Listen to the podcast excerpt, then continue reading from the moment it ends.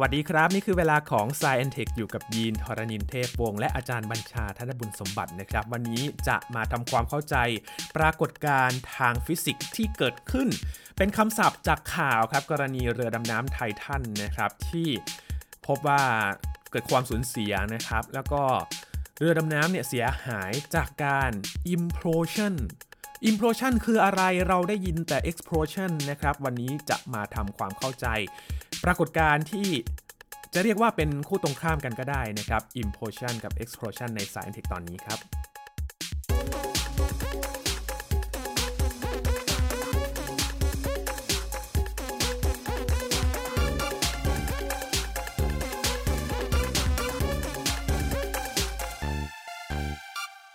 หลังจาก ตามหาเรือดำน้ำที่ลงไปใต้ทะเลและขาดการติดต่อไปสักระยะหนึ่งนะครับ ก็พบว่าเราได้สูญเสียผู้โดยสารที่อยู่ในเรือดำน้ำไปนะครับ ในกรณีเรือดำน้ำไททันแต่ความน่าสนใจครับ เรามาดูลักษณะความเสียหายกันครับ ที่ปรากฏในหน้าข่าวนะครับ ปรากฏคำว่า implosion เป็นการยุบตัวแบบรุนแรง เอ๊ะเราได้ยินคำว่า explosion กันบ่อยใช่ไหมครับคุณผู้ฟังครับ อันนั้นคือการระเบิดอย่างรุนแรงลักษณะก็คือ กระจายออกไป แต่อันนี้มันยุบตัวอย่างรุนแรงเหมือนกัน แต่ว่ามันยุบตัวเข้าไป กลไกทางฟิสิกส์นี้อธิบายยังไงนะครับ วันนี้อยู่กับอาจารย์บัญชาธนบุญสมบัติแล้วครับ สวัสดีครับอาจารย์ครับ สวัสดีครับยีนครับ สวัสดีครับท่านผู้ฟังครับ เป็นคำที่ไม่ค่อยได้ยินบนหน้าข่าวบ่อยๆนะครับอาจารย์ implosion ครับจริงๆ แล้วมันคืออะไรครับอาจารย์คำนี้จริงๆเป็นคำที่เรียนแบบคำว่า explosion นะครับ x เนี่ยแปลว่า out นะก็คือออกไปใช่ไหมอ่าอ่า explode ซึ่งภาษาไทยก็ก็แปลตรงๆว่าระเบิด export import ก็ใช่ครับอ่าใช่ใช่ export import x เนี่ย out คือออกไปใช่ไหมครับ in คือ in หรือว่านำเข้าเข้ามามาข้างใน ทีนี้สื่อบางที่เนี่ยใช้คำว่าการระเบิดเข้าข้างในอะไรเงี้ยผมผมไม่ค่อยเห็นด้วยเท่าไหร่ เพราะว่าในภาษาไทยเนี่ยคำว่าผมพูดว่าระเบิดปั๊บเนี่ยมันมันจะสื่อถึงการกระพุ่งจายออกพุ่งออกไปไปนะขอใช้คำว่าการการยุบตัวที่ยินใช้นะฮะการยุบตัวอย่างรุนแรงครับนะน่าจะตรงที่สุดเลยว่าต้องรุนแรงด้วยเพราะถ้ายุบตัวธรรมดาเนี่ยก็อาจจะเรียกว่าการ collapse ก็คือการยุบตัวใช่ไหมอ๋อแต่ว่า implosion เนี่ยมันต้องรุนแรงด้วยครับถ้านะครับ collapse ก็เหมือนดินยุบทั่วไป ใช่ใช่ครับ ทีนี้คำคำนี้เนี่ยนะครับจริงๆแล้วเนี่ยเป็นคำในทางวิทยาศาสตร์วิศวกรรมที่ใช้กันในหลายมิติเลยโอ้ไม่เฉพาะกรณีของเอ่อเรือดำน้ำไททันซึ่งเกิดเป็นข่าวขึ้นมานะฮะผมคิดว่าคราวนี้น่าจะเรียนรู้ให้รอบด้านมากกว่าที่ข่าวมีอยู่นะฮะแล้วในอนาคตเนี่ยเราก็จะเจอมิติต่างๆในในข่าวต่างๆ หรือเรื่องต่างที่เราไปอ่านหรือไปได้ฟังมา จนกระทั่งเราเข้าใจอ๋อจริงไหมเรื่องมันเกี่ยวข้องกันหรือบางทีอาจจะเป็นเรื่องเดียวกันหรือใกล้เคียงกันมากเลยทีเดียวเป็นต้นอืมครับตัวอย่างที่เราจะเห็นได้ชัดกรณี implosion อย่างอื่น นอกจากเรือดำน้ำเนี่ยมันมีอะไรบ้างครับอาจารย์กรณีที่เรียกว่าอธิบายง่ายหน่อยนะครับคืออย่างนี้ แต่ว่าอาจจะแปลกใจเลยก็ได้นะครับลองลองคิดถึงใบพัดเรือใบพัดเรือก็พัดไปใช่ไหมทีนี้พอมันอยู่ในน้ำไอ้ตรงปลายมันเนี่ยนะฮะมันก็เกิดเรียกว่าความดันที่แตกต่างกันใช่ไหมมันก็เกิดฟองอากาศขึ้นมาอะเราก็คิดว่าฟองอากาศนี่คงไม่ไม่ไม่ไม่มีปัญหาไม่มีปัญหาอะไรไหมรอบๆใช่ไหมปั่นปั่นๆก็ปั่นก็เกิดฟอง ไม่เห็นจะมีปัญหาอะไรเลย เหมือนกับเราเอาสมมติว่าเอาหลอด เป่าไว้ในน้ำเนี่ยมันก็เกิดฟองก็เป่าฟองขึ้นมาขึ้นมาอันนี้มันปั่นมันก็เกิดฟองมีปัญหาจริงๆครับยินเป็นปัญหาทางวิศวกรรมด้วยนะโอ้คือฟองอากาศพวกนี้พอมันขยายตัวไปมันก็ไม่มีปัญหาอะไรใช่ไหมแต่พอถึงจุดหนึ่งปั๊บมันยุบตัวลงมาแล้วตอนมันยุบตัวเนี่ยน่าสนใจคืออย่างนี้ครับยิน คือเราจะจินตนาการง่ายๆเออคิดว่ามันอาจจะยุบถึงจุดหนึงแล้วก็แตกโป๊ะไปก็ไม่มีอะไรนี่ใช่ไหมไม่ใช่ครับยิน ปรากฏว่าพอมันพอมันยุบตัวมานี่นะครับยินจินตนาการนะ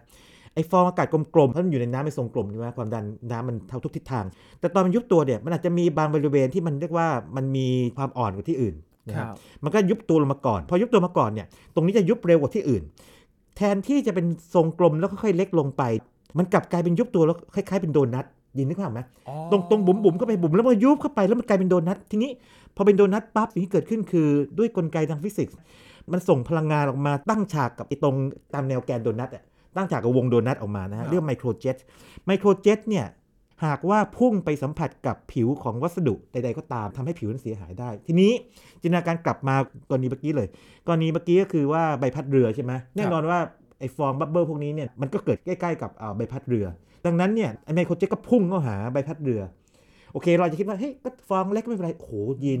จำนวนมหาศาลเลยเป็นหมื่นเป็นแสนฟองหรือเปล่าไหมที่ปั่นออกไปนะอ๋อปุ้งปุ้งปุ้งปุ้งปุ้งและถ้ากินเวลาสักพักหนึ่งนะครับจากการทดลองมีการบางการทดลองเนี่ยทดลองประมาณ2ปี ใบพัดเรือนี่เสียรูปเลยนะโอ้ขนาดนั้นเลย ปรากฏการณ์นี้เรียกว่า cavitation ครับ cavitation cavity เนี่ยแปลว่าคล้ายๆกับที่ว่าง แต่ว่าตัวตัวชื่อมันเนี่ยปรากฏการณ์เนี่ยการเกิดของไอฟองในของเหลวเนี่ยการยุบตัวมันเนี่ยเรียก cavitation ซึ่งเป็นปัญหาทางวิศวกรรม เพราะว่า ใบพัดเรือ หรือว่าอาจจะเป็นพวกสูบใช่ไหมสูบน้ำที่มันมีมีอะไรหมุนๆอยู่นี่นะครับน้ำมันต้องปั่นในของเหลว แล้วถ้ามันเกิดไอ้ cavitation หรือเกิดฟองขึ้นมาแล้วมันยุบตัวปุ๊บลงไปเกิด implosion ลงไปเนี่ยมันก็ส่งไอ้พลังงานไปปะทะผิวของวัสดุนั้น แล้วมันก็สึกอ๋อเสียหายไปเรื่อยคือแรงที่ จากลักษณะมันเนี่ยมันทำให้ไปปะทะกับใช่ใบพัดเรือครับคล้ายๆคล้ายๆมันตัวมันเองมันเป็นเป็นปืนแล้วยิงกระสุนเข้าไปปุ้งปุ้งปุ้งปุ้งปุ้งถ้ากระสุนเดียวก็ไม่เท่าไหร่แต่มันเยอะมากมหาศาลไงใสๆแบบนี้อันตรายอันตรายครับอันตราย ทีนี้ผมให้ข้อมูลนิดนึงแล้วกันนะฮะแน่นอนว่าในทางวิศวกรรมก็ต้องหาหาทางหาทางแก้ไขใช่ไหมวิธีการครับอย่างเช่นบอกว่าโอเค ลดความดันของของไหลได้ไหมพบว่าพอลดความดันของไหลปั๊บ อัตราการเกิดไอ้ cavitation เนี่ยลดลง หรือว่าอาจจะเรียกว่าปรับอุณหภูมิให้เพิ่มขึ้นได้ไหม ก็ปรากฏว่าอุณหภูมิเพิ่มเนี่ยโดยแนวโน้มส่วนใหญ่เนี่ยไอ้การเกิด cavitation ลดลงเป็นต้น หรือว่าปรับไอ้ของไหลเนี่ยให้มันมีความสะอาดมากขึ้น คือถ้าเกิดว่าลองคิดดูถ้าของไหลมันมีสารปนเปื้อนอยู่เนี่ยมันก็เกิดมีส่วนที่ทำให้เกิด cavitation ขึ้นมาได้อ๋อมากขึ้นนี้เป็นต้น แล้วก็อาจจะออกแบบใบพัดรูปร่างใหม่ ให้เกิด cavitation น้อยลงเนี่ยลองคิดดูใบพัดโค้งแบบนึงกับโค้งอีกแบบนึงกับตาการเกิดก็ไม่เท่ากัน นั่นอันนี้เป็นเรื่องทางวิศวกรรมเลยนะ หรือหรือมองมองในแง่ตัวรับบอกว่าโอเค เราทำให้ตรงการเกิด cavitation เนี่ยมันลดลงต่ำสุดแล้วเพราะฉะนั้นไอ้ตรงวัสดุที่ไปใช้เนี่ยก็ต้องดีที่สุดด้วยอืมต่อให้มันเกิด cavitation มาเนี่ยแล้วมาพุ่งไอ้ไมโครเจ็ตพุ่งเข้าหาเนี่ยนะก็ยังสามารถรับแรงประทะได้ผิววัสดุก็ต้องดีขึ้นด้วยเป็นต้นอืมนี่นี่เป็นปัญหาทางวิศวกรรมแท้ๆเลยนะครับโอ้โหซึ่งฟังแล้วมันเหมือนกับเอ๊ะแค่ฟองอากาศมันโอ้มันมันปุดออกมาแล้วมันระเบิด ฟองอากาศมันคงไม่ระเบิดรุนแรงเลยมั้งมันฟองนิดเดียวเงี้ยไม่ใช่เลยครับ โอ้คือใบพัดเรือเสียหายนี่ก็อิมลำบากโพรชันเลยนะครับนะรู้อันนี้เป็นคำตอบได้เลยนะครับ ว่าวิศวกรเรียนอะไรนะ ใช่ใช่ใช่เรื่องที่บางทีเราเห็นเป็นธรรมดา แต่ว่าถ้าปล่อยไปนานๆเนี่ยบางทีมันก็อย่างที่คนบอกกันบางทีเรื่องมันลุกลามกลายเป็นเรื่องใหญ่ขึ้นมาได้อืมนะครับต้องใหญ่ก่อนถึงจะรู้ใช่ อันนี้ก็อาจจะฟังแล้วใกล้ตัวมากพอสมควร เพราะว่าเราอาจจะมีใบพัดของปั๊ม อืมปั๊มน้ำใช่ไหมใช่นะคครัรับบหรือว่าใครที่แบบมีเรือ อาจจะทำทำงานหรือว่าใช้เรือส่วนตัว หรือว่าเราไปนะคถีบยู่ใช้เรือเป็ดในสวนสาธารณะนั่นเป็นต้นนะครับนะครับนี่ผมขอย้อนกลับไปตรงไททันก่อนนิดหนึ่งได้ไหมฮะครับกรณีไททันเนี่ยมันมีจุดน่าสนใจจุดหนึ่งคืออย่างนี้ระดับความลึกที่ลงไปมันประมาณเกือบ 4 กิโลเมตรเนาะลึกมากนะคตรับรงนั้นเนี่ยนะครับความดันของน้ำมันประมาณ 400 เท่าความดันบรรยากาศอืมและ นั่นคือเหตุผลที่ว่าทำไมมันถึงเกิด implosion เนี่ยเพราะว่าถ้าเกิดว่าข้อสันนิษฐานคือว่ามันอาจจะมีเรื่องความผิดพลาดในแง่ของโครงสร้างการออกแบบหรือเปล่า หรือว่ามันมีรอยปริแยกของอะไรบางอย่างใช่ไหมหรือว่าจุดอ่อนอะไรบางอย่างนะที่ทำให้มันเกิดแตกขึ้นมานะลามขึ้นมา แล้วก็น้ำดันขึ้นมา ทีนี้ถ้าเราไปอ่านพวกบทความต่างๆเนี่ยเขาจะพบว่าอย่างนี้ ความเร็วของการบีบอัดเนี่ยสูงมากนะครับยิน 2,414 กิโลเมตรต่อชั่วโมงโอ้ความดันระดับประมาณ 400 ความดันบรรยากาศอัดเข้ามาครับ ยินครับ แล้วก็เรือมขนาดก็ไม่ใหญ่นะครับ มันจุคนได้ 5 คนใช่ไหมอืมอืมขนาดเท่านั้นเนี่ยนะฮะเพราะฉะนั้นเวลามันเกิดเนี่ยเขาคำนวณแล้วเนี่ยเกิดในเวลาแค่ 1 มิลลิวินาที 0.001 วินาที คนเรากระพริบตานะครับยินพอทราบไหมเท่าไหร่ประมาณ ไม่ถึงวินาที ไม่ถึงวินาที0 0.1วินาทีเร็วมีมีตัวเลขจำง่ายๆนะเรากระพริบตาหนึ่งทีเนี่ยโดยประมาณ 0.1 วินาทีเร็วเร็วกว่า 1 วินาทีนะโอ้อันนี้เร็วกว่าอีกไปประมาณร้อยเท่า 0.001 แปลว่าอะไรรู้ไหมครับ แปลว่ายังไม่ทันรู้เรื่องอะไรเลย เพราะว่าสมองเราเนี่ยนะครับสมมติว่าเอางี้เราไปเหยียบของแหลมๆหรืออะไรก็ตามร้อนๆเนี่ยนะครับนะร้อนการส่งประสาทสัมผัสออกมาเนี่ยครับมาที่สมองเนี่ยมันใช้ความเร็วประมาณ 25 millisecond ดังนั้นถ้าอะไรเกิดเร็วกว่านั้นเนี่ยสมองไม่ทันรับรู้เลยๆไม่รู้สึก เรียกว่าไม่รู้สึกเลย นอกจากว่าถูกบีบอัดเข้ามาแล้วเนี่ยนะครับอันนี้สยองเลยเนาะอย่าลืมว่าข้างในมีอากาศอยู่ครับพอบีบอัดด้วยความเร็วเร็วมหาศาลขนาดนี้อากาศต้องร้อนขึ้นถูกไหม แล้วเกิดเขาเรียกว่าออโต้ ignition คือว่าแก๊สภายในเกิดจุดระเบิดขึ้นมาเอง ดังนั้นนอกจากความดันเข้ามาแล้วเนี่ยเกิดความร้อนมหาศาลด้วยครับพอความร้อนมหาศาลปั๊บเนี่ยตอนแรก implode implode เข้ามาใช่ไหมคือเกิดการยุบตัวรวดเร็วเข้ามาอย่างรุนแรงเข้ามาเนี่ยพอเกิดความร้อนมหาศาลแบบเขาเรียก explode ตูมออกมา มันมันถึงกระจายเป็นชิ้นๆไงอืมอ่าเพราะฉะนั้นกรณีของไททันนี่ต้องเรียกว่าอย่างนี้สยองขวัญมาก แต่ว่ามันเป็นเหตุการณ์ที่เกิดขึ้นแล้ว ดังนั้นเนี่ยในแง่ของวิศวกรรมหรือวิทยาศาสตร์เนี่ยนะจะมองว่ามันเกิดเฟลเลีย ความผิดพลาด แล้วก็ศาสตร์หนึ่งที่เกี่ยวข้องเรื่องโดยตรงเนี่ยนะครับนะซึ่งเกี่ยววัสดุศาสตร์ซึ่งผมเรียนมาพวกนี้นะเรียก failure analysis คือวิเคราะห์ความเสียหายว่าเกิดยังไงคือสาเหตุคืออะไรมาจากดีไซน์มาจากเงื่อนไขการใช้งาน การ maintenance หรือเปล่าอะไรต่างๆเนี่ยเพื่อที่ว่าจะป้องกันไม่ให้เรื่องนี้เกิดขึ้นอีกในอนาคตก็จะกลายเป็นสำหรับ case เรื่องอื่น study เป็นไป case study ที่สำคัญของโลกเลยครับนะอาจารย์นะครับทำไมพอในน้ำเนี่ยยิ่งลึก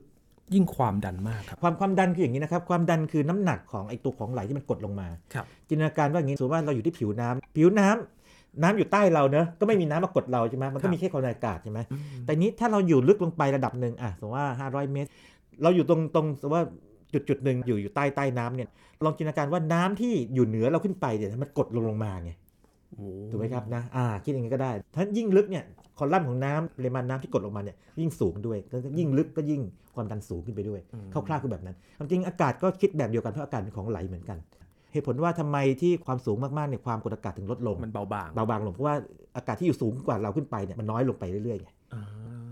แต่ว่าน้ำนี่มันค่อนข้างชัดกว่าเนาะครับเพราะมันมีเนื้อที่มันคล้ายๆมันสัมผัสได้โดยโดยโดยใช่ครับมนุษย์มันรู้สึกอ่าสัมผัสอากาศนี่ได้เรายังอาจจะไม่สัมผัสตรงที่ว่ามีลมใช่ไหมแต่ครับน้ำนี่มันชัดเจนกว่าอ่าครับ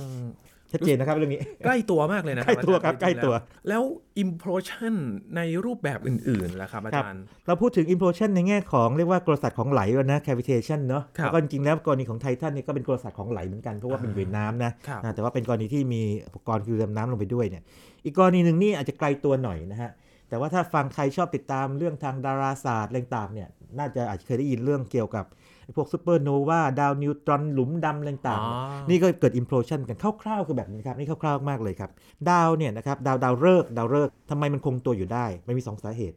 หนึ่งคือตัวพลังงานความร้อนจากไอ้ปฏิกิริยานิวเคลียร์ฟิวชันมันเนี่ยมันร้อนใช่ไหมครับมันก็เกิดแต่ว่าความร้อนเนี่ยพยายามจะทำให้ดันขยายตัวออกมา ของมันร้อนไงนะครับดันขยายตัวออกมา แต่ขณะเดียวกันเนี่ยดาวฤกษ์มันมีมวลเนาะมวลก็มีความโน้มถ่วงที่มันดึงดูด ความโน้มถ่วงก็ดูดมันเข้ามาตราบเท่าที่เรียกว่าความดันจากที่ไอ้ความร้อนที่ดันออกมานี่นะครับมันได้สมดุลครับกับความโน้มถ่วงที่ดึงเข้ามาเนี่ยดาวฤกษ์ก็เลยรักษาหุ่นไว้อ๋อ นึกว่าพไหมรักษาหุ่นไว้นะ แต่ถึงจุดหนึ่งเนี่ยนะครับยิน ไอเชื้อเพลิงมันก็ต้องหมดไปเรื่อยๆถูกไหมครับหมดหมดไปเรื่อยๆนะครับหมดไปเรื่อยๆหมดไปเรื่อยเนี่ยความร้อนมันลดลงไป เพราะมันก็ยุบเกิดการยุบตัวลงมาได้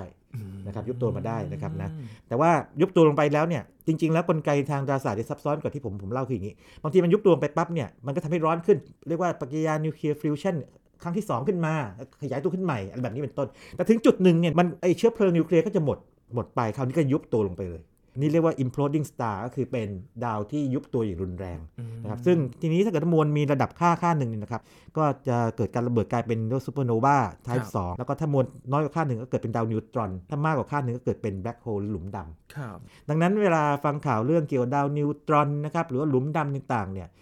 ขั้นตอนหนึ่งที่ทำให้เกิดสิ่งเหล่านี้ขึ้นมาได้เนี่ยก็มี implosion เกี่ยวข้องด้วย หรือว่าถ้าเกิดว่าใครฟังข่าวล่าสุดนะครับ เดี๋ยวอาจจะมีในรายการทีวีที่ยินจัดเกี่ยวกับเรื่องเรียกว่า pulsar ใช่ไหม pulsar เนี่ยนะครับเป็นดาวนิวตรอนที่กำลังหมุนอยู่ครับกำลังหมุนอยู่รวดเร็วเลย ก็เกี่ยวเหมือนกันเพราะว่าพอเป็นดาวนิวตรอนปั๊บก็ต้องเกิดมาจาก implosion ก่อนหน้านั้นนะครับเพราะพาวซ่าคือดาวนิวตรอนที่กำลังหมุนอยู่ แล้วส่งพวกคลื่นไฟฟ้าออกมาเป็นต้น เรื่องพวกนี้มันจะพันๆกันหมดเลยเป็นดังนั้นเนี่ยเวลาเราเข้าใจเรื่องต่างเชื่อมโยงเราจะเห็นว่าโอ้เรื่องนี้มันอยู่ในเรื่องนี้ด้วยครับคือเรื่องเดียวกันเลย กลายเป็นว่าจากคำที่อาจจะไม่คุ้นเนี่ยแต่ ลักษณะการเกิดนี่มันอยู่ใกล้ตัวแล้วก็เห็นกันเยอะใช่มากใช่เลยคือคือถ้ามันมันมันโผล่มาในบริบทเดียวอย่างเช่นว่าโผล่มาในดาราศาสตร์อย่างเดียวเนี่ยคนก็โอ้โหศัพท์ฟิสิกส์จ๋าเลย implosion ยากโน่นแน่นี่นั่นเลย imploding star ไม่เกี่ยวกับเราเลยครับแต่พอมันเป็นไททันปั๊บเป็นข่าวดังระดับโลกปั๊บเนี่ยคนก็เริ่มสนใจมากขึ้น แล้วถ้าพูดถึงเรื่องของใบพัดเมื่อกี้นี่เฮ้ยมันมันฟังแล้วมันก็เข้าใจได้ตรงๆเลยใช่ไหมมีครับไมโครเจ็ตมีอะไรด้วยนะแล้ววิศวกรก็เขาจริงจังกับเรื่องนี้มากนะครับนะที่จัดการเรื่องนี้อ๋อเรื่องพวกนี้เชื่อมโยงกันทั้งนั้นเลยเป็นทั้งสามเรื่องปนะริศนาของวิศวกรรม ใช่ใช่มีอีกสองเรื่องครับ เรื่องหนึ่งเนี่ยเราเคยคุยไปแล้วด้วยนะมีอีกเรื่องหนึ่งเนะครับ อันนี้ฟังแล้วก็เรียกว่าจริงๆ ผมไม่ค่อยชอบเล่าเรื่องพวกนี้เท่าไหร่นะ เพราะมันเกี่ยวกับสิ่งที่มันทำลายล้างมนุษย์นะหรือว่าทำลายสิ่งต่างๆอาวุธนิวเคลียร์อาวุธนิวเคลียร์นี่ก็บางดีไซน์บางการออกแบบเนี่ยก็ใช้ implosion เหมือนกันครับทีนี้คร่าวๆคือแบบนี้อาวุธนิวเคลียร์เนี่ยมันก็มี 2 แบบตามกลไกธรรมชาติเลยคือนิวเคลียร์ฟิชชัน คือใช้การแตกตัวของธาตุหนัก นิวเคลียสของธาตุหนักใช่ไหมยูเรยูเรเนียมพลูโตเนียมต่างๆนะครับแต่อันนึงคือนิวเคลียร์ฟิวชันฟิวชันคือฟิวส์คือหลอมเข้าไปด้วยกันฟิวส์อาหารฟิวชันไงครับแล้วหลอมเข้าด้วยกันอ่าผสมเข้าด้วยกัน ก็คือใช้ธาตุเบารวมเข้าด้วยกันนะคครัรับบไฮโดรเจนรวมกันอย่างเงี้ยหรือไฮโดรเจนรวมกับทริเทียมดิวทีเรียมต่างๆเข้าด้วยกันนะครับทีนี้เอาฟิชชันก่อนกรณีฟิชชันเนี่ยมันมีกฎทางฟิสิกส์ว่าอย่างนี้ ถ้าเรียกว่ามวลพวกยูเรเนียม235 และมวลของ เรียกว่าตัวสารปฏิกิริยานิวเคลียร์เนี่ยยังไม่ถึงค่าหนึ่งเนี่ยมันก็จะไม่เกิดปฏิกิริยาลูกโซ่ครับแต่ถ้ามันถึงค่าหนึ่งปั๊บเนี่ยก็เรียกมวลวิกฤตที่เรียกว่า mass ปั๊บนะเกิดปฏิกิริยาลูกโซ่ขึ้นมาปฏิกิริยาลูกโซ่ก็แปลว่าจาก 1 เป็น 2 2 เป็น 4 4 เป็น 8พูดง่ายๆก็คือลามไปก็เกิดเป็นตูมออกมาปล่อยปลดปล่อยพลังงานมาสูงมากครับดังนั้นการออกแบบแบบหนึ่งนะครับ ซึ่งอันนี้ยังไม่ใช่ implosion นะเขาก็จะเอามวลของยูเรเนียม235 มา 2 ชิ้นอยู่ให้ห่างๆกันก่อน แล้วก็ อยู่ในภาชนะรูปร่างอาจจะคล้ายๆ เป็นเป็นทรงไข่นิดหนึ่งอันนึงอยู่ฝั่งหนึ่งอันนึงอยู่ห่างๆ แล้วก็ใช้การระเบิดธรรมดาดันเอาชิ้นที่2เนี่ยครับที่อยู่ใกล้การระเบิดเนี่ยพุ่งเข้าหาชิ้นที่หนึ่งมพอพุ่งเข้าหากันปั๊บเนี่ยพอมวลมันรวมกันแล้วบวกกันแล้วเนี่ยมันได้ถึงมวลวิกฤตมันก็เกิดปฏิกิริยาลูกโซ่ขึ้นมา แต่แบบนี้เนะครับก็ยังไม่ใช่ implosion implosion เป็นแบบนี้ครับยิน จินตนาการว่าตัวกัมมันตรังสีนะครับพลูโตเนียมตั้งอยู่ตรงแกนแกนกลาง มันยังไม่ถึงค่าวิกฤตของมันใช่ไหม ความหนาแน่นไม่ถึงค่าวิกฤตมัน คราวนี้มันอยู่ในเรียกภาชนะทรงกลม แล้วก็รอบๆทรงผิวทรงกลมข้างใน เกิดการระเบิดขึ้นพร้อมกัน พร้อมกันปั๊บเนี่ยความดันก็ดันเข้ามาตรงกลางศูนย์กลางเนี่ยอ๋อมันก็จะบีบอัดไอ้พลูโตเนียมหรือแกนพลูโตเนียมให้ถูกบีบอัดเข้ามาครับจนถึงค่ามวลวิกฤตจริงๆต้องเรียกความหนาแน่นวิกฤตอะอาจจะตรงกว่า ก็เกิดปฏิกิริยานิวเคลียร์ขึ้นมา แบบนี้ก็จะเรียกว่าเป็นการออกแบบแบบ implosion ครับ implosion assembly method ก็คือวิธีการใช้ implosion เพื่อที่จะจุดปฏิกิริยานิวเคลียร์ขึ้นมา อันนี้ของ nuclear fission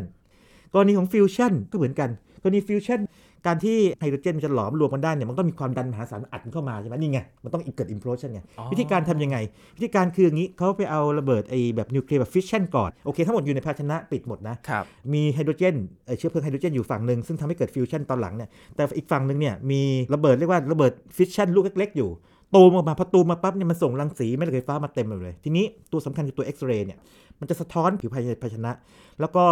รอบๆของไอเชื้อเพลิงไฮโดรเจนเนี่ยเป็นโฟมโพลิสไตรีนเนี่ยเพราะไอเอ็กซเรย์เนี่ยไปโดนปั๊บนะมันก็ทำให้โพลิสไตรีนเนี่ยกลายเป็นพลาสมาเลยอืมพลาสมาคือนิวเคลียสที่เป็นบวกกับอิเล็กตรอนเนี่ยหลุดออกจากกัน เกิดความดันสูงมากอัดบีบอัด hydrogen fuel หรือเชื้อเพลิงไฮโดรเจนให้เข้ามาก็เป็น implosion type เหมือนกัน ดังนั้นจะว่าไปแล้วเนี่ย implosion เนี่ยมีทั้งเกิดในธรรมชาติเนาะครับแกเกิด cavitation เกิดในดาวฤกษ์ที่ยุบตัวใช่ไหมหรือมนุษย์ออกแบบมันก็คือว่าบีบอัดมันให้อยู่ในภาชนะปิด แล้วเกิดการระเบิดรอบทิศทางต่างๆอัดมันเข้ามาเพื่อให้ได้จุดประสงค์ตามต้องการในกรณีของปฏิกิริยานิวเคลียร์อาวุธนิวเคลียร์นี่อืมครับโอ้โหสี่เรื่องนะครับเห็นไหมไม่ไม่น้อยเลยนะครับไม่น้อย implosion นี่เลยจากที่คุยกันมาแล้วตั้งแต่ไททันปฏิกิริยานิวเคลียร์เนี่ยทั้งฟิวชั่นและฟิชชั่นเลย ใช่แล้วใช่แล้วครับเป็น implosion ดังนั้นคำนี้เนี่ย จริง ๆ แล้วพวกนักวิทย์วิศวกรเนี่ยเขาก็คุ้นเคยกันมากพอสมควรอ่าแต่นี้ผมคิดว่าถ้าฟังพอดแคสต์ตอนนี้ไปเนี่ยคราวนี้เราเทคก็จะทำให้คุณผู้ฟังได้รู้จักแล้ว รู้จักแล้วคราวนี้เราไปเอาไปคุยต่อได้นะครับว่าเรื่องนี้มันเกี่ยวข้องกันนะ ไม่ว่าจะในดวงดาวในไททัน cavitation หรืออย่างกรณีของอาวุธนิวเคลียร์แล้วก็มีเรื่องสุดท้ายที่เกิด implosion เหมือนกันครับยินคืออะไรครับ ยินเคยเห็นตอนที่เขาเอางี้ถ้าทุบตึกเล็ก ๆ หรือว่าทำทลายโครงสร้างเล็กๆเนี่ยเขาก็อาจจะเอาเรียกว่า รถรถแบ็คแล้วมีโฮลูกตุ้มนะฮะไปครับไปไปกระแทกเนาะหรือไปขุดไปอะไรต่างได้ฐานรากมันออกมานะ แต่ในจินตนาการว่าถ้าตึกมันสูงพอสมควรอย่างสมมติว่าตึกสูงเกิน 5 ชั้นโอ้โหไอ้รถที่ลูกตุ้มมันมันไปไม่ถึงไงนะแล้วมันมันสูงเกินไปมันทำอะไรไม่ได้กไงว่าจะทำได้ วิธีการของเขาเนี่ยหลายคนเคยเห็นมาแล้วเนี่ยเขาใช้การระเบิดยุบตึกลงมาเนาะเห็นไหมอ๋อเป็นท่านั้นยุบลงมาเลยนะครับกำลังสงสัยเลยครับ อาจารย์ว่าการระเบิดตึกสูงๆเนี่ย เอ๊ะทำไมมันไม่ระเบิดแบบกระจายออก แล้วมันสามารถลงมาพังราบครับในครับภายในเวครับลาไม่กี่นาทีครับเลยใช่ใช่จริง ๆ แล้วคำคำที่เขาใช้กันแบบว่าเป็นภาษาปาก แต่ว่าใช้กันแบบเรียกว่าจนเป็นมาตรฐานไปแล้วคือว่า building implosion คือการทำให้เกิด implosion เรียกว่ายุบตัวอย่างรุนแรงของครับอาคาร แต่อย่างไรก็ตามต้องบอกก่อน implosion ในที่นี้ในการยุบตึกสูงๆหรือโครงสร้างขนาดใหญ่ ๆ มาก เช่นอาจจะเป็นสนามกีฬาใหญ่ๆเนาะไปทุบโอ้โหใช้เวลานานมากกว่าอาจจะจะเสร็จอาจจะอาจจะทุบหลายปีเลยก็ได้กว่าจะหมดก็เป็นปีนะแต่ว่าตูมดีแบบเอออาจจะนะหมายถึงว่าวางวางแผนนานหน่อยแต่ว่าตอนตูมเนี่ยมันมันไม่นานนะอาจจะไม่ไม่ไม่กี่นาทีและ implosion เหมือนกันเพราะว่าเขาเป็นการเปรียบเทียบเหมือนกับว่ามันยุบตัวลงมาไงอืมทั้งนี้เนี่ยจุดแตกต่างอยู่ที่ว่าอย่างนี้ การยุบตัวแบบธรรมชาติเนี่ยเป็นความดันที่มาจากภายนอกเช่นความดันจากของอากาศจากของของไหลต่างอืมๆอัดเข้ามานะครับหรือถ้าว่าเป็นกรณีของดวงดาวฤกษ์เนี่ยก็เป็นความดันที่เกิดขึ้นจาก ไอความโน้มถ่วงดันเข้ามาของตัวมันเองอืมแต่ว่า building implosion เนี่ยมันไม่ใช่ implosion แท้ๆแบบธรรมชาติแบบนั้น เพราะว่าตัวการระเบิดเนี่ยเป็นแค่ trigger คือเป็นตัวที่เป็นจุดชนวน แต่ตัวที่ทำให้ยุบตัวลงมาแท้ๆเนี่ยคือแรงโน้มถ่วงของโลกทีนี้มันก็ขึ้นอยู่การออกแบบไงว่าจะวางของระเบิดไว้ตรงไหนซึ่งมันมีครับขั้นตอนอยู่อ่ายินนึกออกแล้วครับ ว่าตอนที่เขามันก็ต้องใช้วัตถุระเบิดใช่ไหมครับ ใช่วางมาปุ๊บปุ๊บปุ๊บปุ๊บปุ๊บแล้วก็ใช่ยุบใช่ลงมาเลย ทีนี้เอาถามยีนเล่นๆก่อนดีกว่านะว่าสมมติว่าถ้ายีนแบบต้องยุบตึกสักตึกหนึ่งเนี่ยหลักๆเนี่ยยีนคิดว่าจะต้องยุบยังไง คิดว่าน่าจะเป็นหลักๆ น่าจะเป็นคานหรือว่าแกนของตึกที่สร้างขึ้นมา อ่าใช่ใช่คือพอแกนมันไม่มีเนี่ยมันโหวงใช่ไหมครับจุดอาจารัรบย์น้ำหนัก มันก็จะลงมาเลย มีใครเคยเล่นอย่างนี้ไหมครับ บางทีเอาเอาตัวโดมิโนเนะหรือว่าแท่งแท่งไม้นะมามาเรียงเรียงๆซ้อนๆกันเป็นตั้งสูงๆเนอะไม้แล้ควอนก็โดเหรอครับเออนั่นแหละนะแล้วก็แต่ละคนก็ค่อยๆตั้งเป็นวงนะค่อยๆดึงเทียชิ้นแล้วใครใครทำล้มคือแพ้หรือว่าครับโดนโดนลงโทษหรืออะไรเงี้ยคือถ้าเกิดว่าเราเราดึงอันบนๆเนี่ยจะไม่เป็นไรแต่ถ้าดึงอันล่างๆนี่หวาดเสียวหวาใช่ดไหมเสียวแล้วใช่ไหมเพราะมันรับน้ำหนักข้างบนเยอะใช่ไหมแล้วถ้าอ๋อดึงผิดอันมันก็มันจะมีจุดที่เข้าบางจุดเนี่ยที่ที่มันจะสำคัญกว่าจุดอื่น หลักการของไอ้ building implosion เนี่ยอยู่ตรงนี้คือว่ามันเป็นการควบคุมการทำลายอย่างเป็นลำดับเป็นขั้นตอน เพื่อให้โครงสร้างทั้งโครงสร้างนี้นะครับพังทลายลงมาในแนวดิ่ง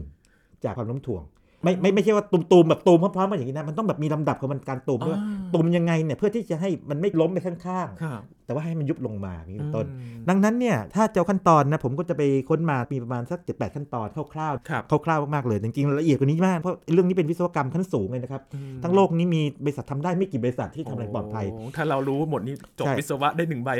สมมติไม่มีใครสอนไม่มีในมหาลัยไหนสอนถ้าท่านผมทราบนะมาจากการ practice เลยครับใช่ อาจจะอย่างนี้อาจจะมีที่สอนแล้วก็ได้ตอนนี้ แต่ว่ามันยังไม่มีที่ไหนประกาศตัวว่าเนี่ยมาเรียนวิศวกรรมกันทำลายตึกกันกับเราอะไรอย่างคงนี้ไม่ขนาดนั้นนะครับนะไม่แน่นะอาจจะมีตอนนี้แล้วก็ได้นะแต่ว่าเท่าเท่าที่ค้นมาเนี่ยปรากฏว่าอย่างนี้วิศวกรเขาใช้ความสามารถทางด้านวิศวกรรมพวกโดยโยธาพวกนี้นะโครงสร้างต่างๆนี่นะในการที่จะไปคิดกลับกันไงว่าเหมือนสร้างได้ก็ทำลายได้ได้จำลองกันนะฮะหนึ่งคืออย่างนี้ เราก็ต้องดูแปลนของตึกครับมีพิมพ์เขียวตึกก่อนรูปร่างเป็นยังไงใช่ไหมแต่เท่านั้นไม่พอ การยุบตึกเนี่ยมันมีผลส่งผลกระทบต่อรอบๆด้วย จินตนาการว่าถ้าตึกมันตั้งโดดเดี่ยวอยู่ในที่โล่งๆใช่ไหม แบบที่โล่งๆเนี่ยก็อาจจะว่าปัญหาจะน้อยหน่อยอืมเพราะว่าไม่ต้องระวังไม่ต้องมากไม่นะอ่า ต้องระวังเยอะเหมือนกันแต่ว่าไม่ต้องมากมากนะแต่ถ้าเกิดว่าโอ้โหมันอยู่กลางมหานครเงี้ยผู้คนอยู่อาศัยโดยผู้คนอยู่รบอาศัยนั้นแล้วก็มีโครงสร้างอื่น เช่นเสาไฟฟ้ามีท่อแก๊สสาธารณูปโภคต่าง infrastructure อะไรอันนี้ต้องระวังมากเลยนะหรือมีรถไฟฟ้ารถไฟฟ้าอยู่ใกล้ๆอย่างเงี้ยนะเป็นต้นเนี่ยๆครับคุณไม่สามารถที่จะทำแล้วแบบไปกระเทือนตรงนี้ได้มันมันก็เสียหายเยอะมากเลย ดังนั้นต้องนอกจากจะรู้แบบแปลนของตึกแล้วเนี่ยต้องรู้รอบๆด้วยถูกไหมครับนะอันที่หนึ่ง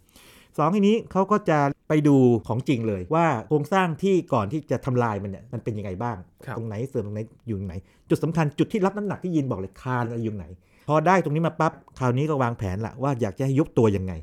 แต่ก่อนที่ทำแบบนั้นได้เนี่ยเขาก็ต้องเอาของบางอย่างที่มันไม่รับน้ำหนักออกไปอย่างเช่นสมมติว่าเกิดว่าเรานึกถึงห้องที่เราอยู่ตรงนี้ครับหรือว่าคุณผู้ฟังลองนึกถึงบ้านตัวเองโอเคแน่นอนว่าเสาหรือว่าพวกผนังต่างเนี่ย หลายส่วนเนี่ยมันรับน้ำหนักอยู่ แต่บางส่วนไม่รับน้ำหนักเช่นตู้ต่างๆใช่ไหมฮะทีนี้พวกตู้หรือโครงสร้างที่ไม่รับน้ำหนักเนี่ยแต่มันอยู่ในอยู่ในอาคารเนี่ยควรจะเอาออกไปทำไม เพราะว่าถ้ายุบตัวลงมาแล้วไอ้พวกนี้ยังอยู่เนี่ยมันขวางการยุบตัวไงอืมนึกภาพไหมถ้ามันเล็กๆอาจจะไม่เป็นไรมาก มันเป็นเก้าอี้เนี่ยมันก็ยุบพังไปเลยครับแต่ถ้ามันเป็นโหตู้เหล็กใหญ่ๆคงต้องเอาออกเพราะว่ามันคงไม่ยุบง่ายๆอย่างนั้น แล้วมันระเบิดไม่ไม่ไม่ง่ายเท่าไหร่นะต้องเอามันออกก่อน เพื่อให้การยุบตัวเป็นไปอย่างราบรื่นครับ แล้วคราวนี้อาจจะต้องทำให้บางจุดเนี่ยอ่อนแอกว่าบางจุดเช่นสมมติว่าเสาอาจจะต้องไประเบิดบางอย่างออกไปนิดนึงให้มันแหว่งนึกภาพไหมอืมคล้ายๆกับสมมติว่าเราจะล้มต้นไม้เนี่ยแทนที่เราจะฟันแบบไปเรื่อยๆเนี่ยเราไปทำให้ตรงนี้อ่อนไปหน่อยนะพอฟันไม่กี่ทีมันก็ล้มแล้วอย่างเงี้ยครับอันนี้ก็ทำให้บางจุดอ่อนโดยที่ทั้งโครงสร้างไม่ไม่คอล a p ลงมานะเรียกว่า pre pre weakening คราวนี้ก็จะมีการวางระเบิดแบบต่างๆ ลงไปทีนี้การใช้ระเบิดเนี่ย ต้องเลือกด้วยว่าจะระเบิดวัสดุอะไร เช่นคอนกรีตก็อย่างหนึ่งใช่ไหมฮะ หรือว่าเหล็กกล้าก็ต้องใช้ระเบิดอีกแบบหนึ่งเป็นต้น ปริมาณที่ใช้ก็ต้องเหมาะสมทำไม โอ้บางคนอาจจะบอกว่าใช้เยอะเลยไม่ดีเหรอ โอ้ไม่ดีแน่ ใช้เยอะไปมันก็โอเวอร์ใช่ไหมแทนที่ระเบิดแค่นี้มันอาจจะส่งผลรอบข้างเคียงรอบๆข้างด้วยหรือว่าโครงสร้างอื่นด้วยที่ไม่ต้องการ น้อยไปเสร็จเลยมันไม่ยุบนึกภาพไหมมันมันมันแค่แหว่งมันไม่ยุบหรือมันยุบมันนิดเดียวแล้วมันมันอย่างนี้แหว่งแล้วมันล้ดังมทั้ดังคืนั้นนะฮะ ระเบิดชนิดไหนใช้วางตำแหน่งไหน แล้วก็ใช้มากแค่ไหนก็สำคัญโอ้น้อยไปก็ไม่ได้ถูกไหมฮะน้อยน้อยไปเนี่ย ตึกก็อาจจะยุบลงมาสักพักหนึงแล้วทางตึกเนี่ยอันตรายนะคราวนี้คราวนี้จะเข้าไปสำรวจเนี่ยอันตรายแล้วไม่กลัวตึกล้มทับโอ้คราวนี้พอค่อนข้างมั่นใจแล้วว่าจะวางระเบิดแบบไหนที่ไหนเนี่ยก็ต้องต่อสายให้มันเชื่อมต่อทั้งหมดเลยมาข้างนอก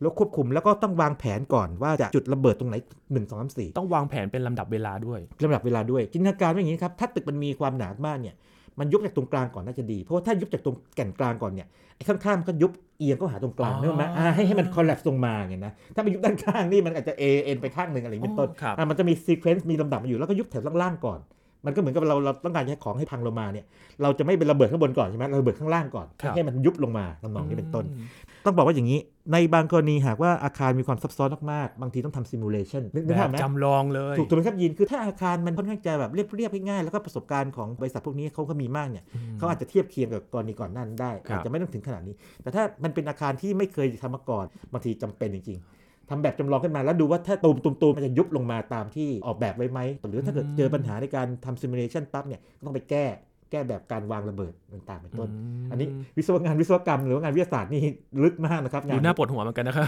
ไม่ไม่ง่ายนะครับ จริงๆ ในแง่หนึ่งเนี่ยสร้างก็เรียกว่ายากแล้วแต่ว่ายุบเนี่ยอาจจะยากไม่แพ้กันเนาะใช่ยุบครับเพราะว่าต้องยุบแล้วต้องปลอดภัยใช่ต้องยุบได้ผลและปลอดภัย และมีประสิทธิภาพ แน่นอนว่าจะต้องมีมาตรการทางความปลอดภัย คือแจ้งเตือนคนที่อยู่รอบๆทั้งหลายต่างๆ หรือว่าหน่วยงานที่เกี่ยวข้องว่าหากเกิดเหตุให้มาสแตนบายไว้ครับคอยจัดการ เรื่องฝุ่นอีกเหมือนกันคนก็บอกโอ้โหยุบเลยฝุ่นสลบเลย แต่เขาบอกว่าอย่างนี้บอกว่าฝุ่นเนี่ยมันจะเข้มข้นไอตอนที่ยุบใหม่ๆ แล้วมันก็จะจางเป็นณจุดนั้น เมื่อเทียบกับสมมติว่าคุณใช้วิธีทุบสมมติว่าทุบนะทุบทุบทุบทุบไปเรื่อยเนี่ยฝุ่นตลอดปีเนี่ยแต่แต่ละวันเนี่ยจะดูไม่เยอะมากจริงมันก็เยอะนะ แต่ว่าสมมติว่าต้องทุบนานๆ เป็นระยะเวลาเป็นปีเนี่ยนะครับ รวมกันแล้วเนี่ยเยอะกว่านี้ เพราะมันมันกระจายไปไกลกว่าไง แต่อันนี้มันแค่คอนเซนเทรตมันเนี่ย แล้วก็ครับจัดการมันทีเดียว แล้วนั่นคือคร่าวๆของไอการทำ implosion มัน ก็มีจุดบางอย่างคือว่า บางครั้งเนี่ยต้องพอทำเสร็จแล้วเนี่ยต้องมั่นใจว่าไม่มีระเบิดด้านนะนึกภาพไหมไม่ใช่ว่าโอ้โหโอเคเราวางระเบิดไว้สองร้อยจุด จุดไม่ติดอ่าจุดไม่ติดบางบางบางระเบิดแล้วต่อเข้าไปทีหลังไม่เป็นเลยระบิดก็ไม่เป็นทีหลังไปตามแผนอันตรายเลยใช่เป็นอย่างนี้เป็นต้น ก็ต้องเก็บงานให้เรียบร้อย ถ้าเรามาทำแบบฝึกหัดนะครับในด้านวิศวกรรม เอาคอนโดไม้มาลอง มาลองถอดทีละชิ้น ใช่ใช่อย่างนั้นใช่ครับใช่ใช่แบบไหนจะยุบแบบไหนนะฮะใช่ใช่แต่ทีนี้ อาคารเนี่ยนะครับมันมันมีวัสดุหลายอย่างเนาะคอนกรีตเหเหล็ล็กกกล้าอ่ามีมีไม้มีต่างๆนะ แล้วก็ตัวตัวอาคารมันเนี่ยแต่ละห้องจริงๆก็ไม่เหมือนกันจริงไหมเอาง่ายๆเลยไทย PBS เนี่ยแต่ละห้องก็ไม่เหมือนกันบางถูกไหมห้องก็ใหญ่บางใช่ไหมห้องก็เล็กตอนนี้เราคุยอยู่ห้องใหญ่ใช่ไหมคใช่รับอีกห้องใช่ก็มีห้องเล็กกว่าใช่ไหมครับนะดังดังนั้นเนี่ยก็ต้องลงในรายละเอียดเยอะเลยแล้วถึงผมถึงเรียนให้ทราบว่าผมลงไปค้นมาทั้งโลกนี่เท่าที่ผมค้นมาล่าสุดเนี่ยน่าจะมีบริษัทที่เป็นเอ็กซ์เพรสจริงๆเนี่ยประมาณ 20 กว่าบริษัทที่ที่ทำได้จริ ที่งที่ๆแบบน้อยนะเอ็กซ์เพรสแบบแท้ๆนะยุบไอ้ตึกสูงๆเยอะมาก แต่ว่าครับถ้าเกิดบริษัทที่ทำอะไรที่มันอาจจะไม่ซับซ้อนมากเนี่ยน่าจะมีเยอะกว่านี้นะครับทั่วโลกอืมคนนั่ที่นไปเป็นทำงานนี่เก่งมากนะ building implosion ก็เป็น implosion ที่ต้องเรียกว่าอินโพชันที่สร้างเองไหมฮะ สร้างเองมนุษย์สร้างเองแล้วก็ออกแบบให้เป็นไปตามลำดับด้วย เป็นเป็น control demolition นะการทำลายแบบควบคุมได้อืมเอาจริงๆเรื่องนี้เป็นความท้าทายในหลายด้านนะครับ ทั้งวิศวกรรมแล้วก็วิทยาศาสตร์ด้วยนะครับอาจารย์ ใช่ใช่คือมันโยงกันอย่างใบพัดเรือเนี่ยยิงก็ไม่น่าเชื่อว่าจะต้องจริงจังกันขนาดนั้นนะครับโอ้จริงจังมากครับยิน ผมแนะนำนะฮะท่านที่ฟังตั้งแต่ตอนแรกที่บอก cavitation เนี่ยค้นคำนี้เลยครับ ค้นเข้า cavitation c a v i t a t i o n cavitation นะครับนะ แล้วเขียนคำว่า damage ไปด้วยก็ได้ แล้วท่านจะพบกับภาพหรือคลิปหรือ YouTube อะไรต่างๆนะที่เขาอธิบายแล้วก็เห็น damage ที่น่าตะการตามาก โอ้ไอพลายฟองเล็ก ๆ นี่มันมันลิดเดตมันเยอะแล้วเกินเนาะอ๋ออย่างนี้เป็นต้นนะครับนะครับเป็นเวลามันมันมันระเบิดขึ้นมาปล่อยไมโครเจตออกมา แล้วนะครับฟองในน้ำกับฟองที่เราเป่า bubble เนี่ยต่างกันไหมครับ ไอ้ bubble นี่อาจจะไม่เท่าไหร่นะมันอยู่ในอากาศเนาะอ๋อนะครับฟองในในน้ำเนี่ยน่าจะอันตรายเพราะน้ำมันมีความดันเยอะกว่า ใช่ใช่แรงดันเยอะกว่าครับอืมจากเรื่องที่เราเห็นในข่าวนะครับพาดหัวข่าว implosion คืออะไร อาจารย์บัญชาได้อธิบาย แล้วก็เชื่อมโยงกับหลายเรื่องที่เราก็ไม่คิดว่าจะเกี่ยวข้องนะครับ แต่ว่ามันใกล้ตัวเรามากๆจริง ๆ ก็เป็นอีกเรื่องหนึ่งครับใครที่ฟัง Science Tech ก็จะสามารถรู้ได้แล้วนะครับว่า implosion คืออะไรและสามารถนำเอาหลักการเนี้ยไปทำอะไรกันบ้างนะครับ วันนี้ขอบคุณอาจารย์บัญชามากๆเลยครับยินดีมากครับ นี่คือ Science Tech นะครับ คุณผู้ฟังติดตามรายการของเราก็ได้ที่ www.thaipbspodcast.com ครับ รวมถึงพอดแคสต์ช่องทางต่างๆ ที่คุณกำลังรับฟังเราอยู่ครับ อัปเดตเรื่องวิทยาศาสตร์เทคโนโลยี และนวัตกรรมกับเราได้ที่นี่ทุกที่ทุกเวลากับไทย PBS Podcast นะครับ ช่วงนี้ยีนทรณินเทพวงศ์พร้อมกับอาจารย์บัญชาธนบุญสมบัติลาไปก่อนนะครับ สวัสดีครับ